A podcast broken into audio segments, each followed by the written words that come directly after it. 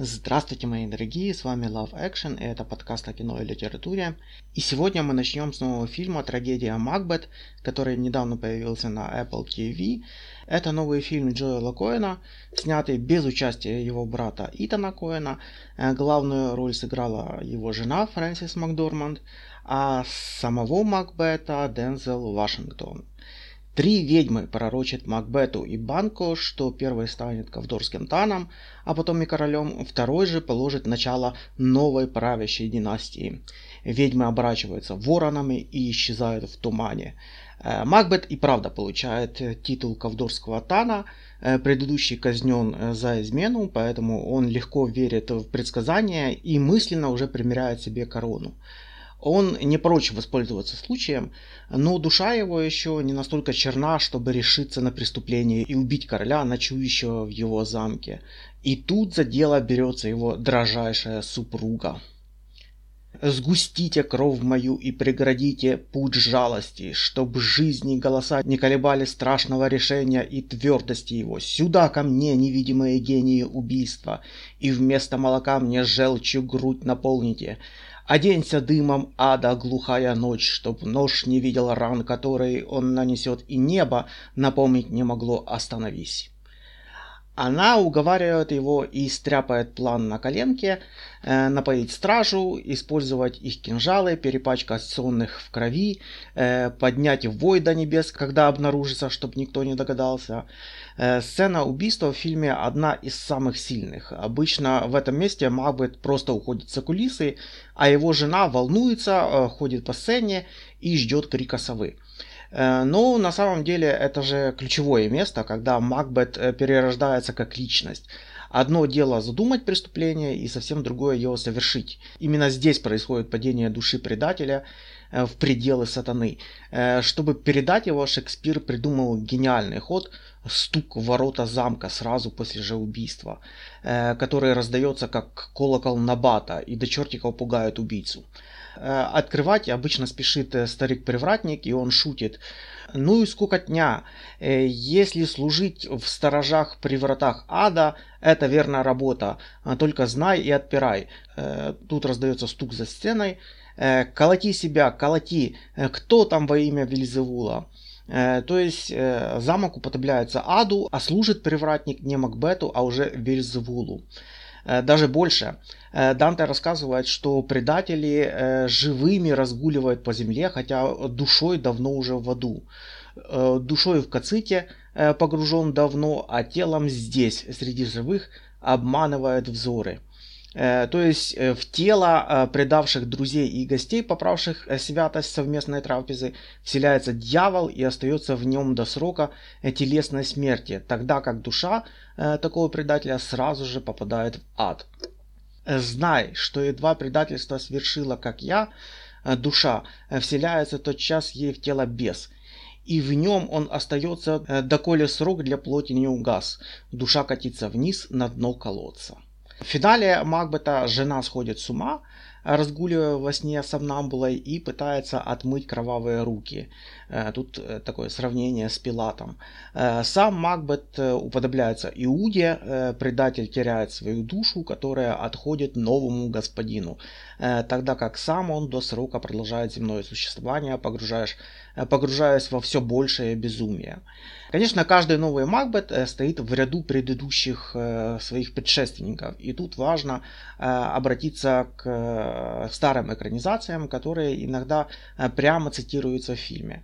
Э, самой кондовой и классической я бы, наверное, назвал версию Полански.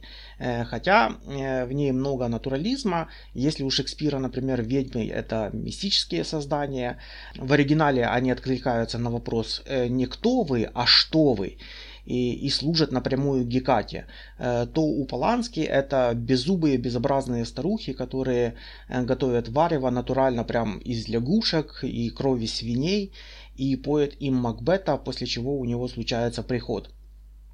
Э, вообще очень много режиссеров обходятся просто без ведьм, они лишь спецэффекты у Шекспира и отвлекают внимание от главного. Само же зло уже давно находится в душе Макбета, э, оно существовало до встречи с ведьмами.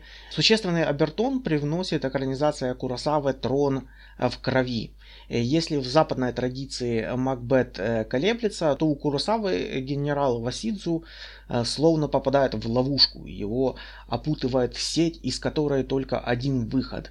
Ведь предсказание ведьмы получило двое и если Васидзу не решится э, на предательство, э, то Мике, второй генерал, э, тем временем может донести господину, э, и тогда Васидзе убьют, а Мике тем самым возвысится. Но главным вдохновением для Коэна, конечно же, служит экранизация Макбета Орсона Уэллса, тот, который снял «Гражданина Кейна».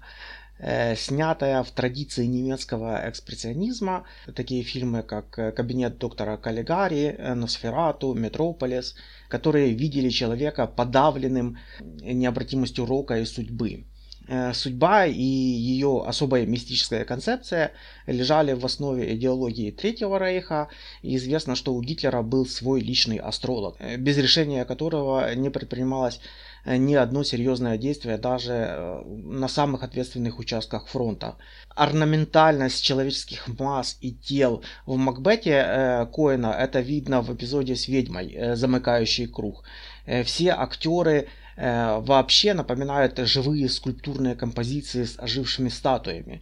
Э, всякий раз, э, когда Гитлер выступал э, перед народом, то он видел перед собой не сотни тысяч слушателей, а гигантскую мозаику, сложенную из сотен тысяч человеческих элементарных частиц, как это в «Триумфе воли» у Рифеншталя. Здесь, наверное, уместна даже цитата Мишеля Фуко.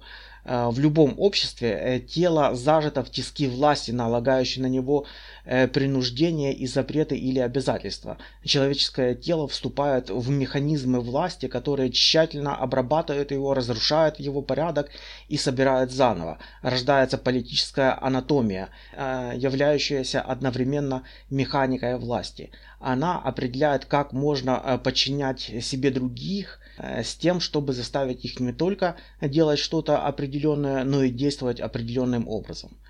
Основным особенностям э, кинематографа немецкого экспрессионизма относятся такие, как э, съемка в павильоне для создания своей особой действительности, мрачные мистические сюжеты, обреченность человека, которому противостоит, который противостоит всему живому, Э, специфическое э, драматическое освещение, то есть тут важно показать антагонизм света и тьмы. Актерская игра, э, режиссеры-экспрессионисты впервые целиком починили актерскую игру общей образной концепции фильма. И экспрессионизм научил кинематографистов мыслить целостно, создавать кинокадры из разных элементов, соединяя актерскую игру с декорациями и э, использование необычного угла съемки и подвижной камеры, что подчеркивает э, э, субъективность точки зрения. Э, на самом деле кино немецкого экспрессионизма э, во многом определило развитие мирового кинематографа. Э, это и Догвель Ларса фон Триера, и Дракула Фрэнса Форда Копполы, и Одиссея Кубрика. То есть немецкий экспрессионизм очень сильно повлиял на Хичкока, Психа, Спилберга, Лукаса, ну, короче, ну и, конечно же, э, Джоэля э, Коэна. Фильм «Трагедия Макбет» целиком снят в павильоне. Звездное небо и свет луны легким движением руки постановщика превращается в луч прожектора. Геометричные, высококонтрастные изображения оператора Брюно Дальбанеля, который снял Фауста и внутри Льюиса Дэвиса, изо всех сил напрашивается на сравнение с шедеврами немецкого киноэкспрессионизма. Ну, зачем эта стилистика Джоэля Коэну? Какие задачи он решает с ее помощью? Э, по-моему, она необходима режиссеру, чтобы как можно четче донести зрителю идею двоемирия, видимости. Э, Макбет как будто бы свободен, мы видим, как он колеблется и принимает решения, но это свобода актера, который произносит реплики и ходит по сцене с декорациями, э, которые, которые и обуславливают весь его выбор. Жизнь только тень, она актер на сцене. Э, сыграл свой час, побегал, пошумел и был таков. Жизнь – сказка в пересказе глупца. Она полна трескучих слов и ничего не значит. Эта мысль э, стучит к нам в сознание на нескольких уровнях. Это и ведьмин круг, то есть весь сюжет замкнут в колдовском круге, э, который может быть и софитом на съемочной площадке, и луной в звездном небе. Э, на все решения Макбета влияют потусторонние вороны, те самые, в которых превращаются ведьмы. Те самые, которые объективируют желания, движущие Макбетом и тот самый ворон, э, которого нельзя убить просто так в эпизоде э, фильма «Старикам тут не место». Э, они кружат в небе, как взгляд Бога и объектив камеры. Наконец, Макбет не может быть убитой рожденным женщиной. То есть его судьба зависит только от режиссера. Недавно на канале Odium Academy был интересный разбор э, фильма «Солярис», на который я дам ссылку. И этот разбор меня вдохновил э, на обзор самого романа «Солярис». «Солярис» — это Понятно, что это роман о науке, его герои ученые. Э, большую его часть занимают пересказы выдуманных научных трудов и причудливых теорий. А главный герой э, Крис Кельвин э, прибывает в разрушенный замок, ну то есть планетарную станцию. Там стоит запустение. Глава рода, руководитель института соляристики Геврян, только что покончил с тобой. Осталось двое полубезумных наследников Сарториус и Снаут. По замку бродят э, призраки, то есть э, гости. И понятно, что перед нами антураж э, готического романа. Это и рассказы Эдгара По, и романтическая фантастика, но это никак не космические приключения. Э, готический роман возникает в 18-19 веке как реакция на эпоху просвещения. Его мотив – подозрение, что знание не тотально, что у прогресса есть темная сторона. Э, когда нечто освещается, рядом всегда остается тьма. И в Солярисе э, Лем разыгрывает эту диалектику. Он рассказывает о ступоре познания внутри цивилизации далекого будущего. Лем работает с одним из главных тропов жанра идея первого контакта. Э, в фантастических романах контакт с инопланетными существами – это логический итог э, прогресса. Тот момент, когда э, достигшая эпопея развития человеческая цивилизация обнаруживает свое неодиночество во Вселенной, получает зеркало, в котором видит свое совершенство и стремится еще дальше, еще к большему совершенству. Классический пример – это «Туман с Андрометы» Ивана Ефремова в этой радужной картинке есть э, такая скрытая грусть, подозрение, что когда все тайны будут раскрыты, жизнь человека окажется пуста.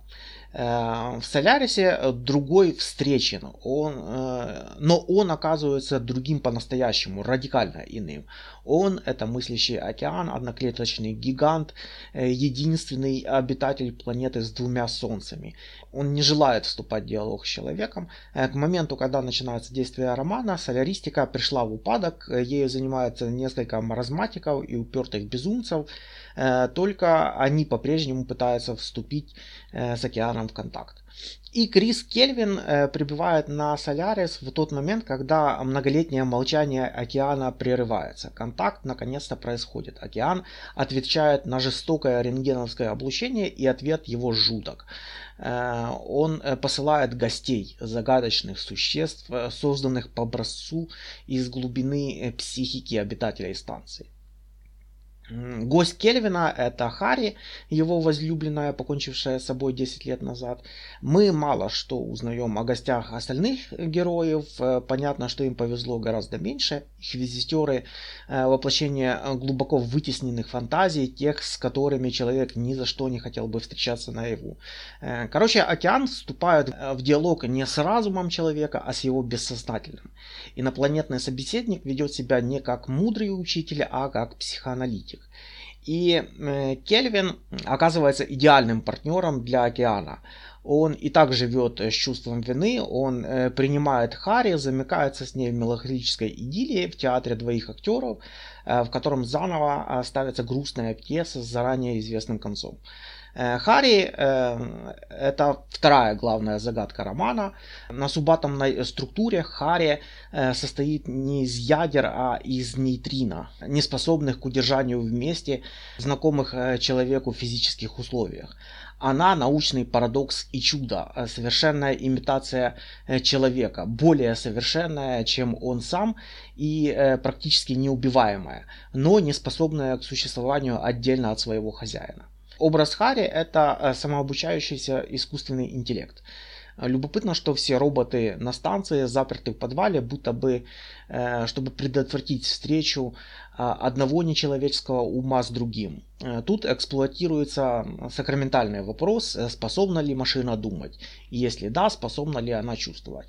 Э, Хари точно способна, она понимает, что она не настоящая, не земная девушка Криса, какой считает себя поначалу, а нечто, а нечто иное, неизвестное ей самой. Она любит Криса и умирает во имя этой любви. Но тогда возникает вопрос, чья это любовь, чьи это мысли. Собрана ли сама субъективность Хари из фрагментов сознания Кельвина, или она принадлежит океану э, как э, реплика э, в его диалоге с человеком. Или Хари, э, а также и другие гости, действительно личности, а, которые обладают свободой воли, ну или хотя бы способны желать эту свободу воли. И еще, э, что в этом для самого океана? Э, его собственный научный эксперимент над человеческим сознанием, такая изощренная месть за облучение или наоборот, это подарок и ответ на тайные желания человека, как это все понимать. Э, финал э, Соляриса э, производит поразительное впечатление, возможно, потому что Лем зашел в тупик вместе, вместе со своими героями. Он рассказывал впоследствии, что весь роман, кроме последней главы, написан одним махом за полтора месяца. А затем остановился, не знал, что делать дальше. И, и нашел выход через год. И, и сам был удивлен ему. Здесь есть ощущение выстраданного откровения. Э, в Солярисе обнаруживаются две бездны, э, недоступные для познания. Первая та, что находится э, внутри рацио самого человека, это бессознательное. И вторая это непознаваемое, то, что обретается вне его. Нечто, что не может быть объектом для человеческого познания. В попытке понять это нечто Кельвин логичным образом приходит к вопросу о Боге. Э, океан чем-то подобен Богу. Он э, не являет себя как Бог в традиционной религии, он э, почти всесилен по отношению к материи, и он обращается к самому сердцу человека, к его способности любить и страдать. Но он не дает искупления, ни кары, не указывает путь, не наделяет вещи и события каким-то смыслом. Наблюдая за ним, Кельвин высказывает гипотезу слабого, не знающего Бога, э, действующего вслепую и ошибающегося, э, создающего механизм, э, с которым он сам не умеет обращаться. Разговор о слабом боге между Кельвином и Снаутом из последней главы Соляриса озадачивает даже на фоне всех странностей этого романа. Из первого советского перевода цензоры его вообще выкинули подальше от греха несовершенный Бог э, не ответит человеку на желание его сердца, а человечеству на все вопросы. Но кое-что он все-таки может дать. У романа Лема есть аналог э, среди священных текстов, это книга Иова. Главный в мире рассказ о бессмысленности или внесмысленности божественного как и в Иове, э, в Солярисе, Бог или некто вроде Бога э, ставит на человечеством жестокий эксперимент. Э, как и в Иове, он отказывается объяснить, для чего этот опыт был нужен, представляя вместо этого зрелища непознаваемого, лишенного рациональности, но исполненного великолепием мира. Ответ на вопрос «зачем?» состоит в том «смотри, вот». Э, и э, в финальном э, свидании с Океаном Кельвин прощает ему эту авантюру с Харри и отказывается от требовательной веры. Будущее космическая экспансия разума отменено. И к нему нет возврата, как нет возврата к потерянной любви. Так рождается новое, очищенное от ожиданий и по-настоящему открытое будущее время жестоких чудес. Культурном сознании экранизация Тарковского ощутимо потеснила оригинал. Ее моментально признали одним из главных шедевров э, фантастического кино за всю его историю. Лем был фильмом очень недоволен. Он говорил, что Тарковский вместо Соляриса поставил преступление и наказание и заслил космос своими родственниками. Из ученых он превратил э, героев Лема в русских интеллигентов со своими дачами, семейными альбомами, коллекциями бабочек, истериками, э, кухонными спорами и чувством вселенской миссии э, с комплексом неполноценности. А главное, с всепожирающей совестью. Э, фильм утверждает, что совесть для человека важнее разума, и именно к ней обращается мудрый океан. Но совесть не то чтобы предполагает встречу с другим, будь то возлюбленная, э, друг, бог или внеземной разум. Она скорее замыкает человека на себе. И от того в фильме Тарковского, э, несмотря на катарсический финал, гораздо больше безысходности, чем в романе. Вот такие вот дела. Оставляйте лайки и комментарии. С вас, как обычно, подписка. И встретимся ровно через неделю.